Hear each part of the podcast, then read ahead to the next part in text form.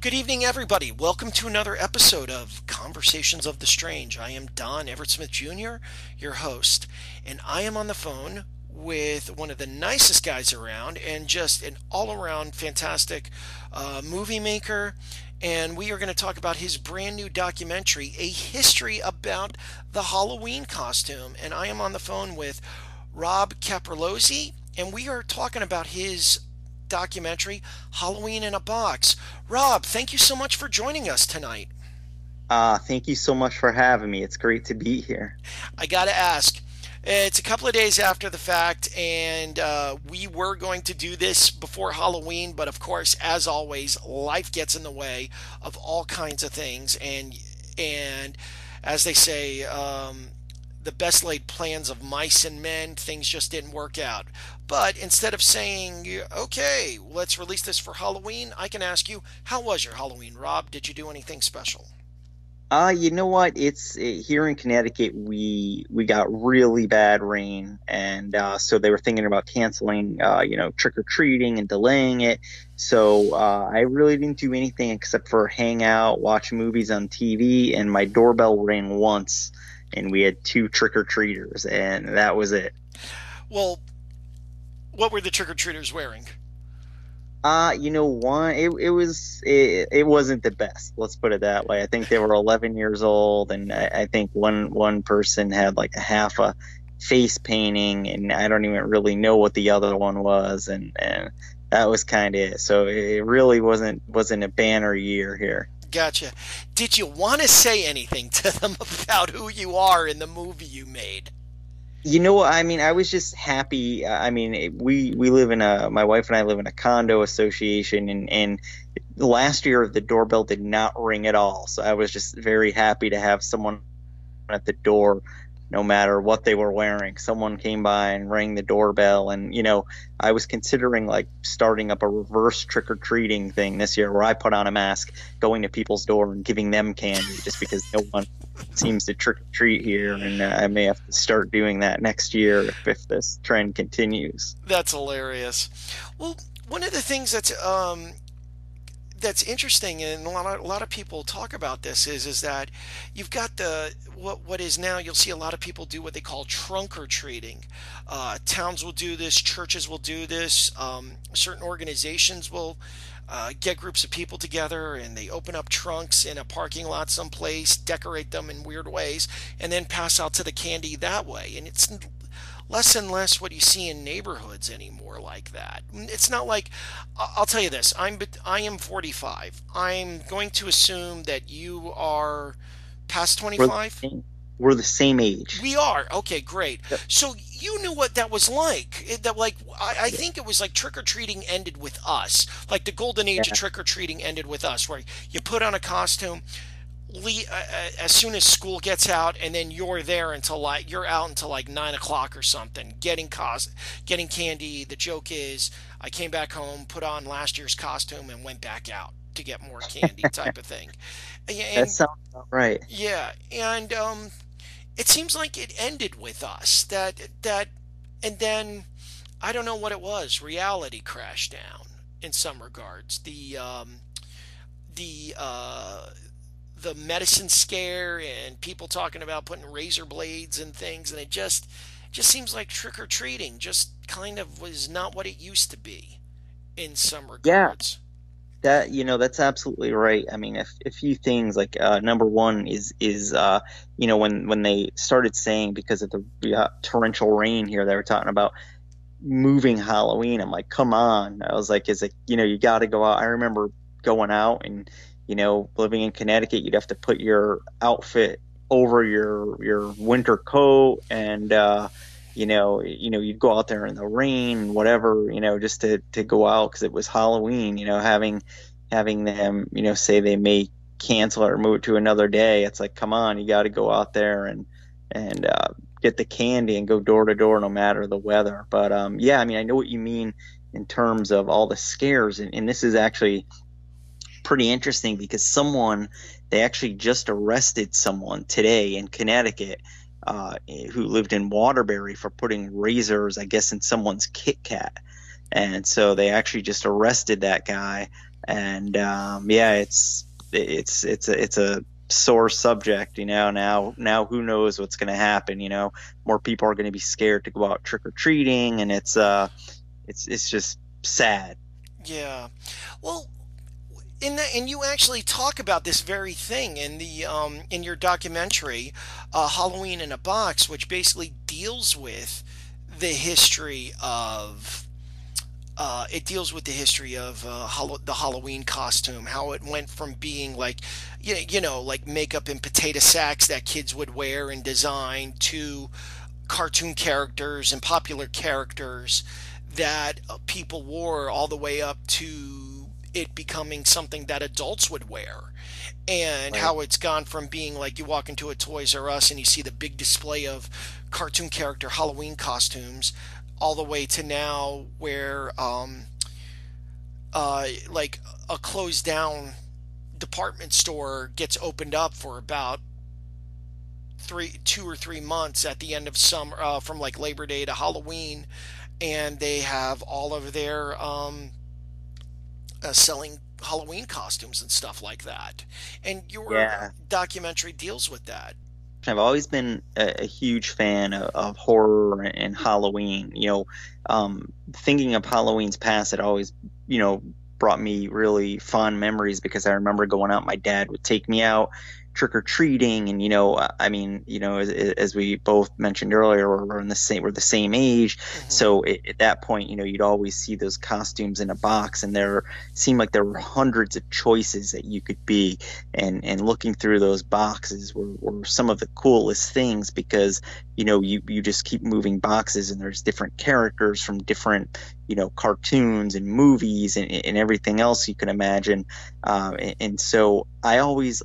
To me, the, the cool thing was I love looking at vintage Halloween photos, you know, from like the fifties to the nineties. Uh, it's it's something, some of them are really creepy while being really cool looking at the same time. And, you know, I remember growing up being like Spider-Man and Godzilla and the Wolfman and a few other, you know, things. And, and you know, these you know, these things held fond memories to me.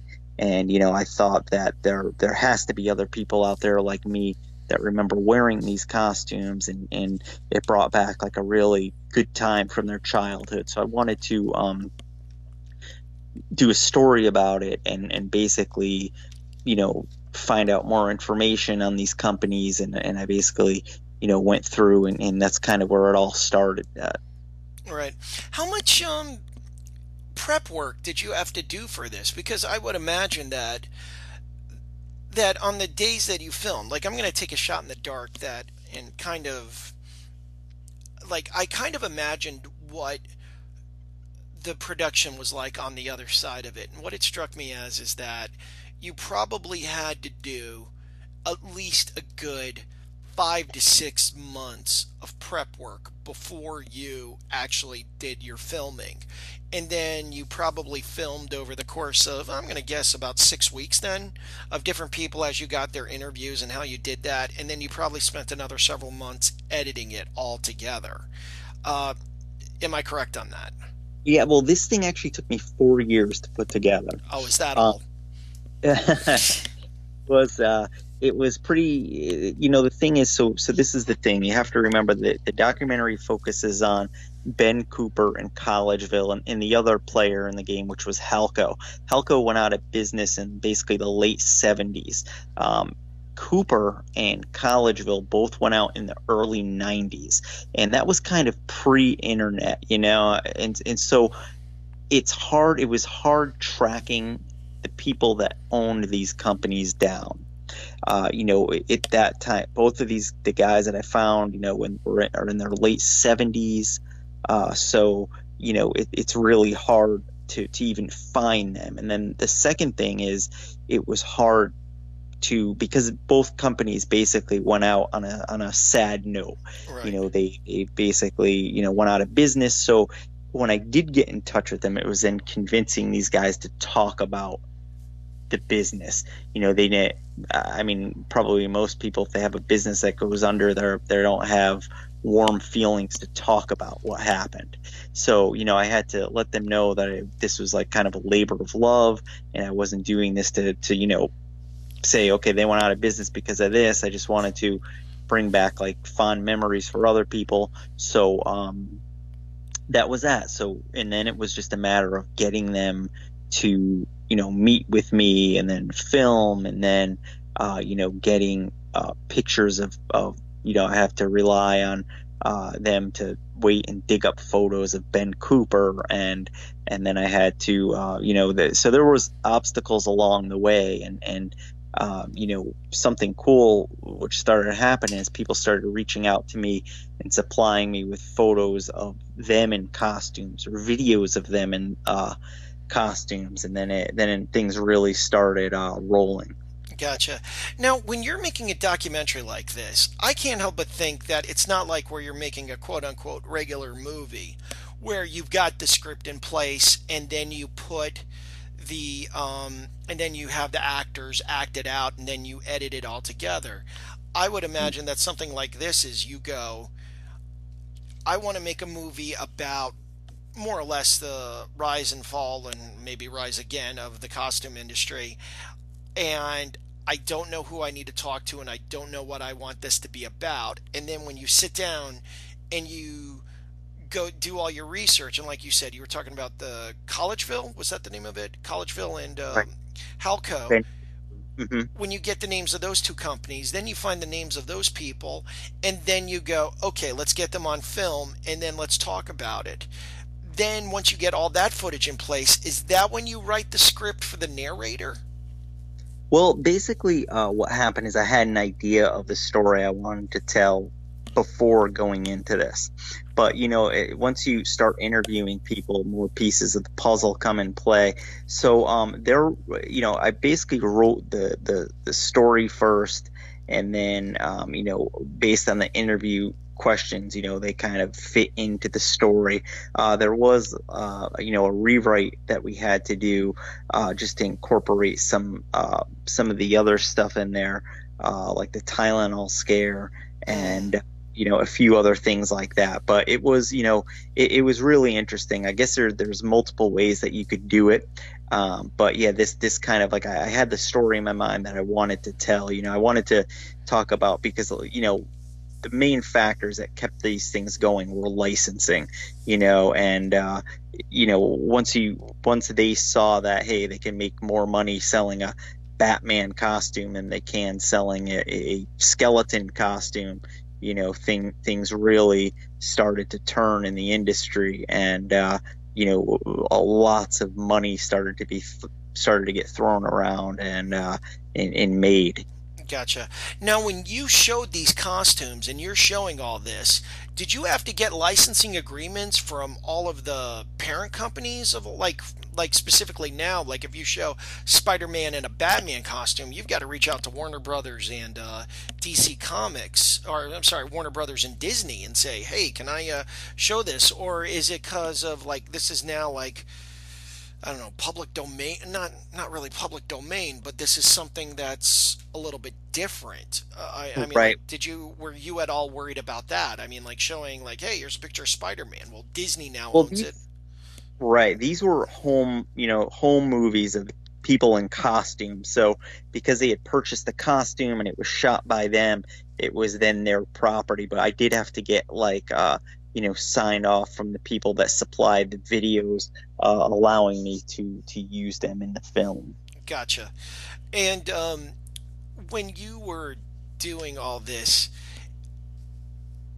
it seemed like, it seemed like when you go back to those early costumes, that what you see, like before they started marketing, because it was like in the, I think you were saying in the night, or your, the documentary said that it was like in the thirties and forties, they started going, hey, why don't we make a Superman costume, a Batman costume, that type of thing. Mm-hmm. Um, up until then, people were like, you had your generic witch, wizard, what, like pirate, army devil, guy. Right? Yeah. yeah, like real, like more spooky, darker stuff. Did you find it fascinating to see how they did the homemade costumes before everything became, for lack of a better phrase, commercialized? yeah, I mean, that was always, it was always really cool to see like what people would come up with by themselves. And, uh, you know, I mean, there, there's, there's tons of stuff that, that people did, and, uh, you know, some of the masks even, you know, back then looked really scary. Um, and, uh, you know, but I mean, because I had such a love for like the Ben Cooper costumes and all that, I really wanted to, you know, focus on that. 'Cause that, you know, that, that touched generations from basically like the thirties to the nineties. And that, that's like right. such a huge, you know, huge pool of people that have worn those costumes, or at least seen those costumes, or know people that have, because you know back then like everybody had those costumes. Gotcha.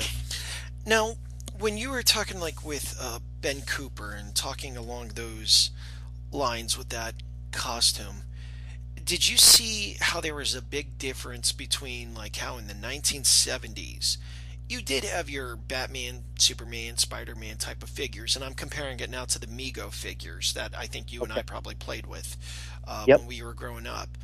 How things really changed in the nineteen eighties, when the nineteen eighties were all about thirty-minute commercials for action figures and stuff like that, like Transformers, G I. Joe. Did you see how like the industry just really changed and exploded? Oh, definitely. I mean, it, it was pretty cool because in the eighties, you know, cartoons basically took over, you know, I mean, it, it's, you know, it's hard to compete, you know, with, uh, and I mean, you could, you could even say they overtook movies in that era, because, because you had, you know, He-Man, G I. Joe, Voltron, Transformers, Ninja Turtles. Uh, and it was just, you know, it's, it, it, the, the licenses that kept coming out, Uh, you know, made for great costumes. And uh, so so it was really cool to to see that kind of happen, you know, where, where you know, seventies, it was, you know, um, more movies and comic books, but the eighties were really a really strong era for cartoons. Right.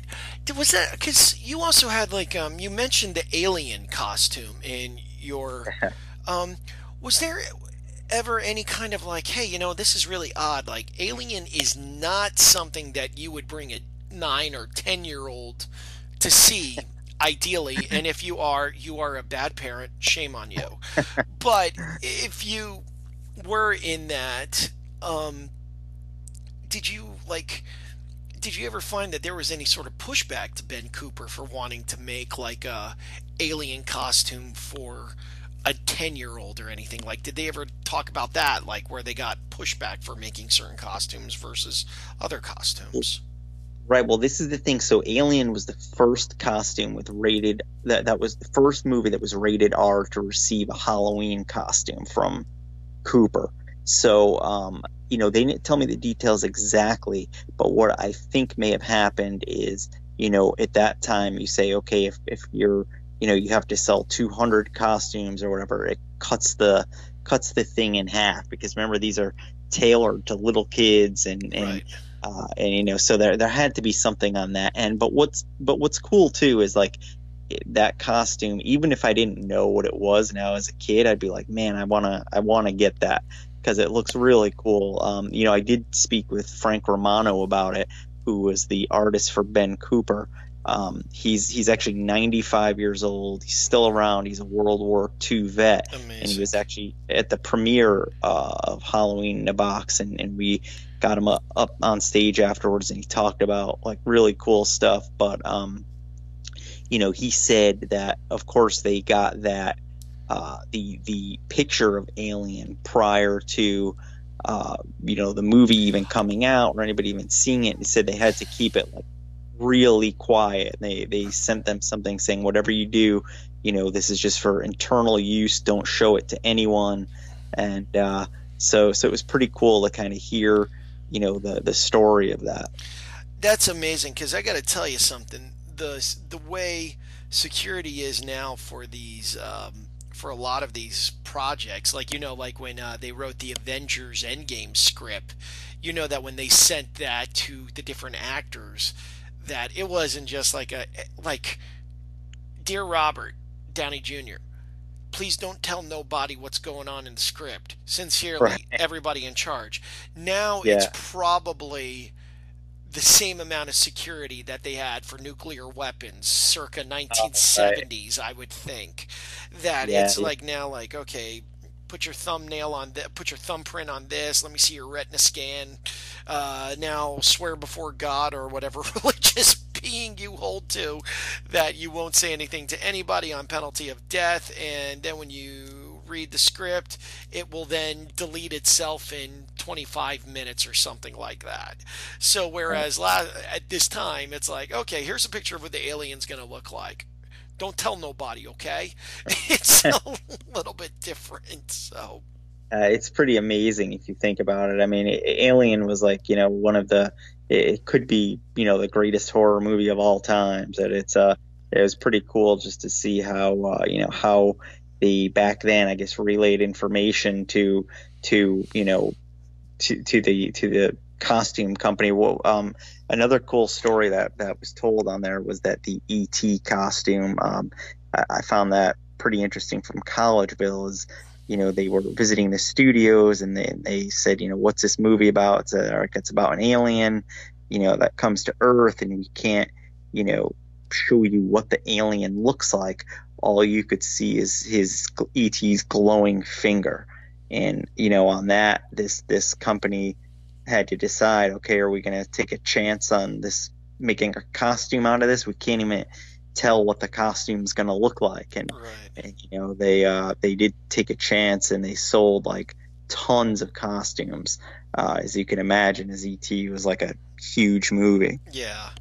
Well, and then on a side note, for those that saw E T, the ironic thing of all of this is, is that how, when you see E T actually responding to somebody in a Yoda costume in the movie. I don't know if you remember that. And I do, yeah. And then when you find out in The Phantom Menace that there's a group of E Ts actually in the Senate jumping up and down, you kind of see why E T kind of responded to the Yoda costume in a weird way. Like, oh my gosh, it's a friend of mine. How you doing? It's so funny. Yeah, man, I remember that. Yeah. Now, when you were making this, four years is a long time to be working on a project like this. Did you ever get to those points where you just kind of were like, I don't want to do this anymore. I'm going to give up. I'm ready to just throw in the towel.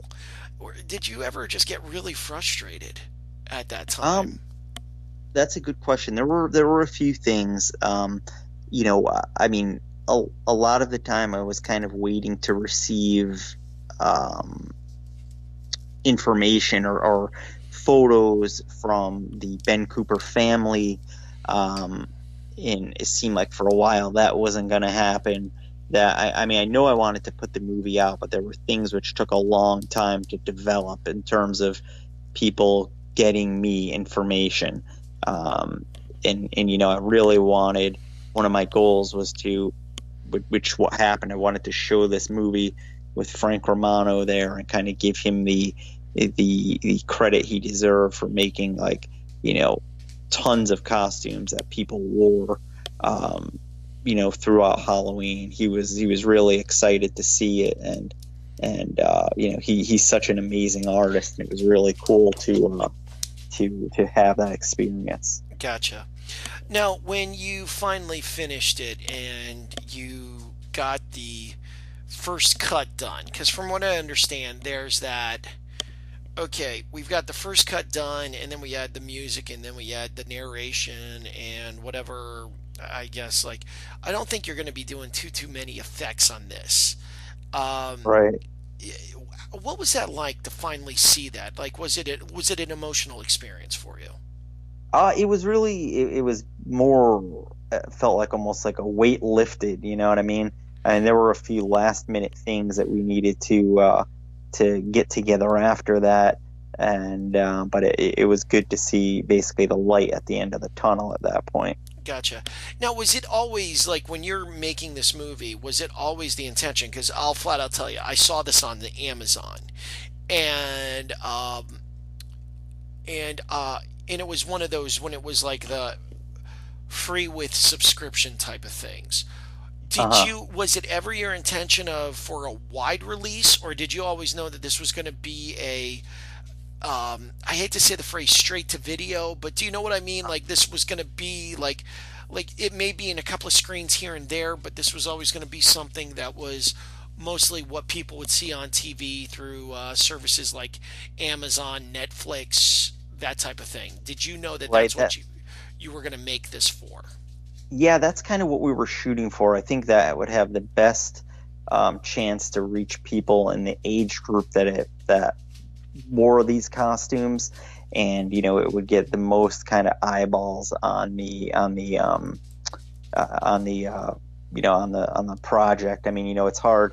Uh, most documentaries don't go to like the big screen, you know. Um, so that that was really getting getting it picked up.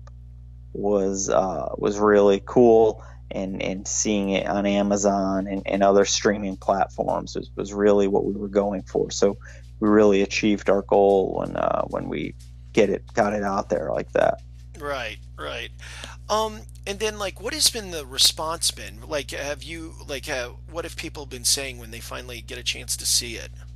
Well, I mean, you know, it, it's great because we've uh, gotten like a lot of emails from people saying, you know, thank you so much for helping me relive my childhood.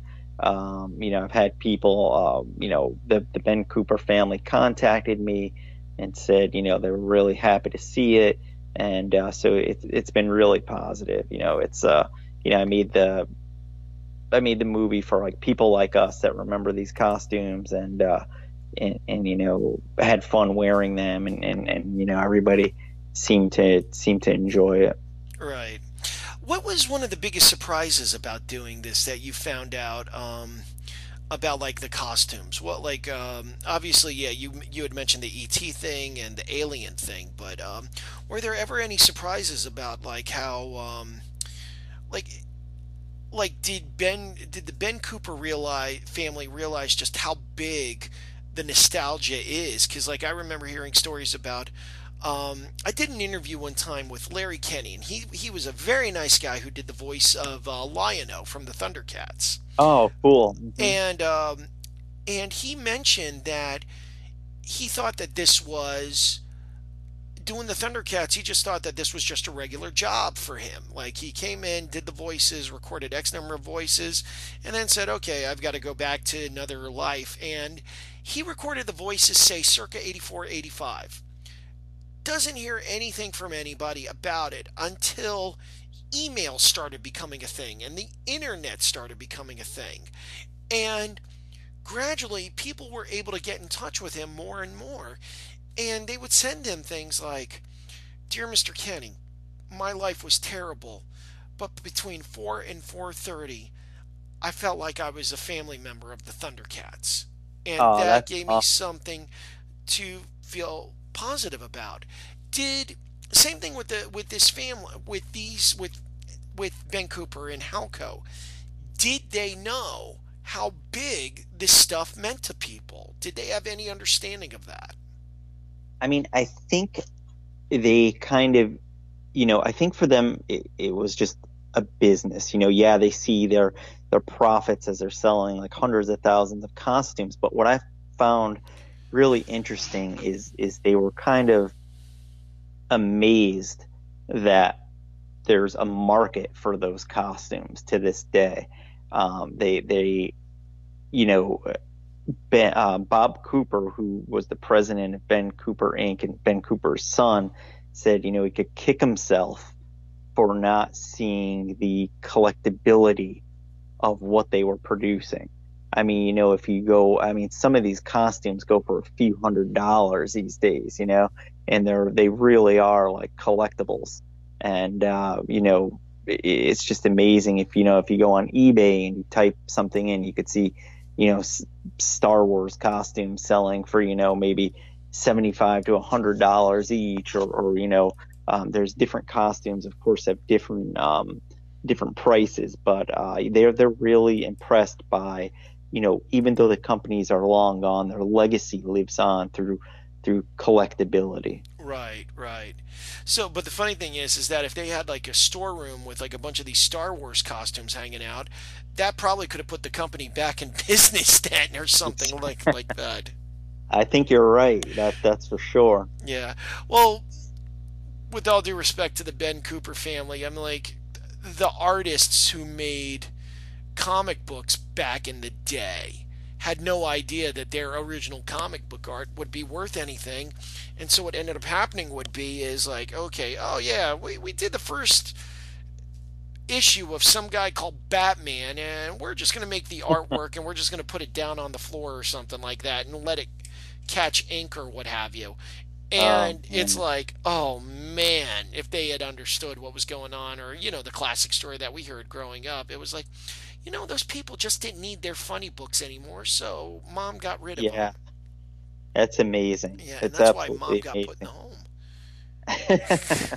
so, so now as you um, continue doing this, like, like, and I under, I, I know that you also have some other functions, as like you have a network dedicated to horror. Am I correct? Yeah, that's right. Uh, we, uh, my wife and I run Horror News Network, and it's a horror news website, and it's similar to, to C N N. News gets updated, uh, you know, as it happens on the site, and we have a staff of, um, you know, of, of, of a team of people that have been with the site, you know, some over ten years, and so we've been doing this for quite some time, and uh, also we have a, um, a horror convention in Connecticut that we run. It's called Connecticut Horror Fest, and, and last year we just had uh, Pinhead and the Cenobites, as well as the cast of Saw. So we had Tobin Bell and Shawnee Smith, and we mixed in a few other people as well in there. So it's uh, yeah, we're definitely uh, you know, trying to keep the horror ball rolling here. Gotcha. I actually was thinking, just on my own, would you guys ever have any interest in starting a Halloween? Um, would you guys ever have any interest in starting a Halloween um, museum someplace that collects these costumes and stuff, or collects photos of something like this? I know you've I... got a billion things to do, but I thought that would just be such a great thing, to be someplace where we can go and, and see, like, oh wow, there's a Batman costume circa nineteen forty, and there's one circa nineteen sixty, and circa nineteen eighty type of thing.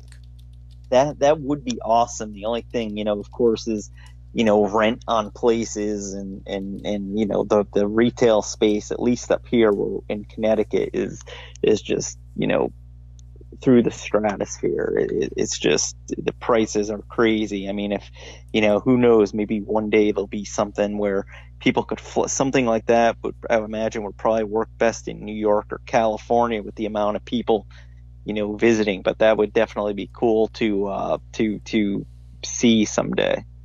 Gotcha. Yeah, because like it would make sense for you guys to be the ones that do it. So, so that would be awesome. Yeah, that would be. Um, and what is next for you? Um, well, we have, you know, I mean, we we're going through a few things that we're looking at doing next. Um, I actually am waiting to the to the end of the year. I'm working on um, a script or two that I hope to finish, and then, you know, look into um, looked into to producing something next. So um, yeah, I mean, we're we're definitely working on some projects. What it's going to be is kind of up in the air. We're still fleshing them out, but um, yeah, we hope to uh, hope to have something out in the next year or two. That's awesome. Well, I got to tell you, I have really enjoyed our conversation. I think this has been a lot of fun, and it, and I think your project is great. Now, can people people get a chance to? They um, they can obviously see it on Amazon for the time being, um, okay, if they are Prime subscribers. But um, is there a place where they can people can buy the D V D? And would you actually consider autographing the D V D if they buy it from you?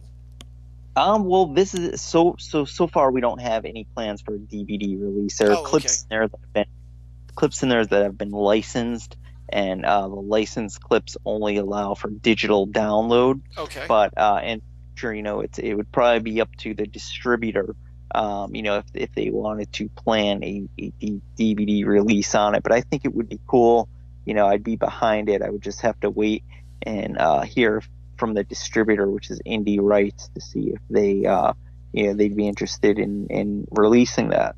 Gotcha. What about plans for at least a Halloween in a Box T-shirt or something like that?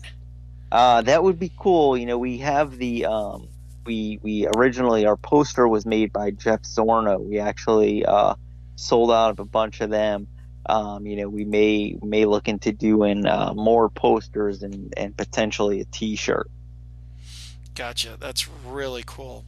Well, I got to tell you, Rob, I really have enjoyed the chat. I think it was a great book, I or not great book. It was a great movie.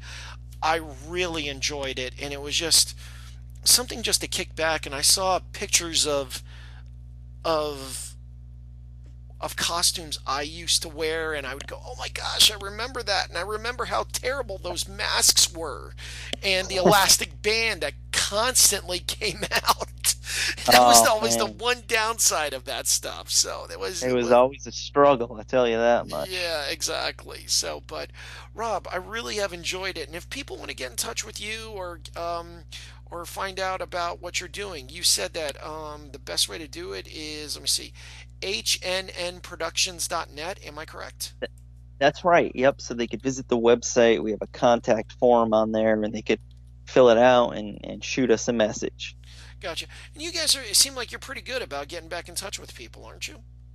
Yeah, we try to, you know, get back to everybody as soon as we can. And, and uh, you know, I mean, because we're just happy that people are finding interest in this, and hopefully it could just take them back to a simpler time and, and just let them relive their youth for like an hour and a half. Gotcha. Yeah, because that's been that's been like some of the fun of this and everything. You know what? Before I before we go, I gotta tell you, there's always been one thing that has always bugged me about Halloween costumes, is is that, that you've got the ones that are kind of like, say you've got like a regular superhero, a regular superhero costume where you've got something like Batman or Superman, where it is it actually resembles the very uniform that Batman wears when he's fighting crime. But then you've got some things like Alf, where it's just basically a funny costume with a picture of Alf on the chest and then a mask that looks like Alf, instead of it being all like, hey, let's like make a brown bodysuit that looks like yeah. it's got tufts of hair in that. And that always bugged me when I was growing up. It was just like, come on, why can't you make give the kids an actual Alf costume? Yeah, I mean, that that's funny because a lot of the, the, the costumes were like that too. Like it'd be like a Green Lantern costume, but a picture of Green Lantern on the front instead of like his symbol. It was pretty crazy. But yeah, I mean, I guess that's some of like the, the nostalgia of those costumes, just like how zany they were as well. Yeah, where it's just like, like, oh, hey, look, it's a picture of, like, like instead of being a ghost costume, like, you know, where you have a picture of a white, someone in like a white sheet with the holes cut out or something like that, it's basically give the kid a white mask and then a bodysuit that just has a picture of a ghost that says, I'm a ghost. And it was like a lot of these had to be spelled right out, like, hey, yeah. I'm Batman, I'm Superman, that type of thing. I was, that was, it was almost ridiculous, yeah. but, but, but it was cool. I guess it's some of the nostalgia of those things. But. Right, right, gotcha. Well, listen, Rob, I want to thank you so much for joining us tonight. This has just been a lot of fun, and it was just really great to hear how you did what you did and how you got into it. So I want to thank you again for being a part of this. Thank you so much. This was really fun, and best of luck with your show. Thank you very much. And uh, Rob, uh, I'm going to hold you to something. I'm going to put you on the spot. I'm going to hold you to something. Next time you have a new project coming out or you want to wave a banner about something, I insist that you reach out to me so that we can give you some press for it, as if you don't have your own news network to publish it. Well, I appreciate that, and I'll definitely, uh, I'll, I'll definitely keep you to that. So, awesome, Rob. Thank you so much for joining us. We have been on the phone with Rob Caprilozzi, the director of this wonderful documentary called Halloween in a Box. Go check it out. It's currently available on Amazon dot com if you are a Prime member, and it is just a lot of fun. At the very least, go to YouTube and check out the trailer, like his Facebook page, and just kick back, enjoy. With that said, I want to thank everyone for enjoying me tonight, and thank you for uh, joining us for Conversations of the Strange. I'm Don Smith.